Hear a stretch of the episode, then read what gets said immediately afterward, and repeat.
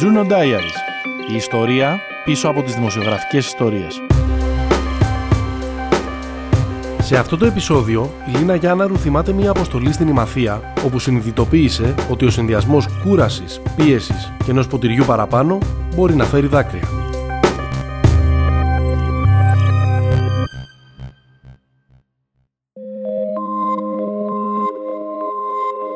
Είμαι η Λίνα Γιάνναρου, είμαι δημοσιογράφος στην Καθημερινή. Αυτά που θα διηγηθώ συνέβησαν την άνοιξη του 2015. Τότε ήμουν 15 χρόνια ήδη στην εφημερίδα. Μάλλον, όπως ε, θυμάμαι τώρα, υπέφερα από κάποιο είδος burnout. Επίσης, ε, έκανα προβληματική χρήση αλκοόλ, το οποίο θα μπορούσε να είναι θέμα για άλλο podcast, γιατί απασχολεί μάλλον πολλούς δημοσιογράφους. Τότε λοιπόν η εφημερίδα με καλεί και μου αναθέτει να φύγω για την Ημαθία να καλύψω τις επιπτώσεις από το ρωσικό εμπάργκο στις αγωγές φρούτων και λαχανικών από την Ευρώπη.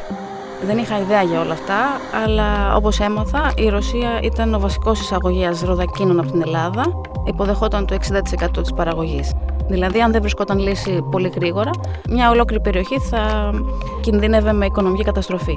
Ήταν Τρίτη όταν έφυγα και είχα deadline να παραδώσω το θέμα την Πέμπτη. Δηλαδή, ήταν ασφικτικά τα περιθώρια.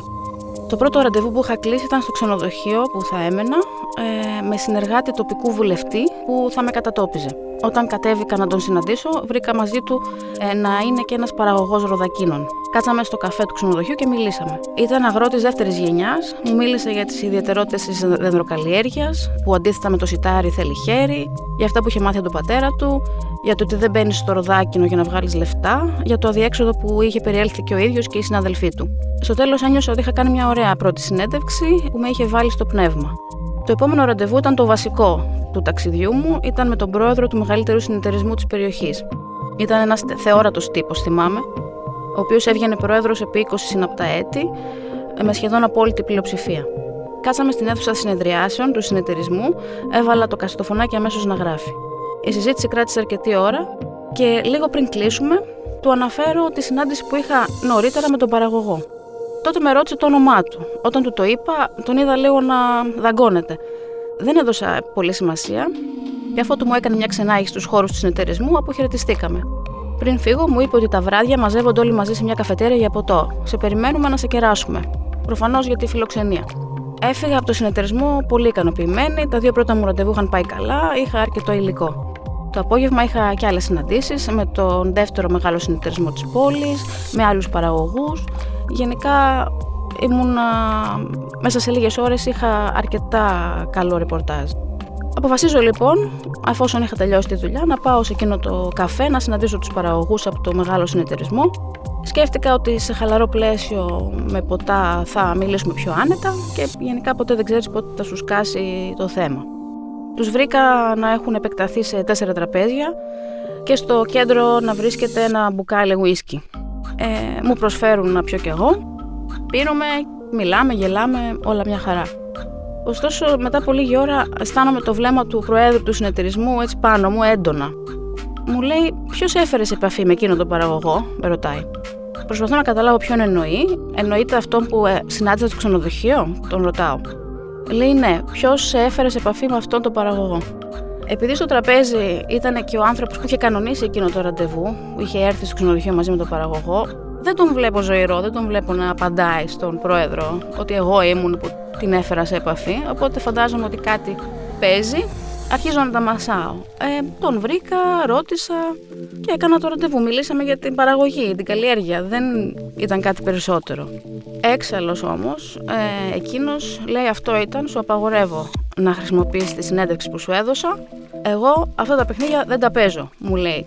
Μα για ποιο λόγο ρωτάω; Πού είναι το κακό να μιλήσω με έναν παραγωγό; Τέλος πάντων, μετά πολλά, συνειδητοποιώ ότι ο άνθρωπος ο άλλος ήταν μέρος της αντιπολίτευσης του συνεταιρισμού και γενικά είχε παιχτεί κάτι πίσω από την πλάτη μου το οποίο εγώ αγνοούσα. Ήταν αδύνατο όμως να πείσω το συνδικαλιστή ότι είχα άγνοια. Και τότε λίγο η κούρασε το ταξίδι, το στρες, το ουίσκι, το γεγονός ότι είχα deadline και δεν είχα θέμα, με έκανε να βάλω τα κλάματα. Όπου πέφτει η γη στο τραπέζι, μετά από λίγο λέει ο πρόεδρος του συνεταιρισμού: Έλα, μην κάνεις έτσι. Υπερβάλλω κι εγώ γιατί δέχομαι πόλεμο. Κάτι τέτοια. Τελικά λύγει ο άνθρωπος, με άφησε να χρησιμοποιήσω τη συνέντευξή του Και μάλιστα με κάλεσε την επόμενη το μεσημέρι πριν φύγω για Αθήνα για φαγητό πάλι με ομάδα από το συνεταιρισμό. Πήγα, που ήταν και αυτό μεγάλο λάθος. Βρήκα μαζεμένο πολύ κόσμο πάλι να τρώνε και να πίνουν τσίπουρο. Μου βάζουν και εμένα στο ποτήρι το κατεβάζω. Αρχίζουμε πάλι να μιλάμε περί ανέμων και υδάτων. Ζητάω εγώ συγγνώμη για το χθεσινό βραδινό ε, performance. Μην το συζητάς, συμβαίνουν αυτά κτλ. Τότε παρατηρώ έναν κύριο στην άκρη του τραπεζιού να με κοιτάει επίμονα. Άντε πάλι, σκέφτομαι, δεν είναι δυνατόν. Μην ανησυχείς, λέει κάποιος, είναι ο Τάδε, ο οποίος έχει ένα ιδιαίτερο χάρισμα, λέει. Ε, είναι γνωστός εδώ στην περιοχή ότι μπορεί να σε κοιτάξει από πάνω ως κάτω και να εντοπίσει που έχεις βλάβες στο σώμα σου. Ο Χριστός και η Παναγίας, σκέφτομαι, είναι αδύνατο να συμβαίνει αυτό το πράγμα. Και ήταν αδύνατον γιατί ήταν μια περίοδος που ήμουν ακραία αρρωστοφοβική.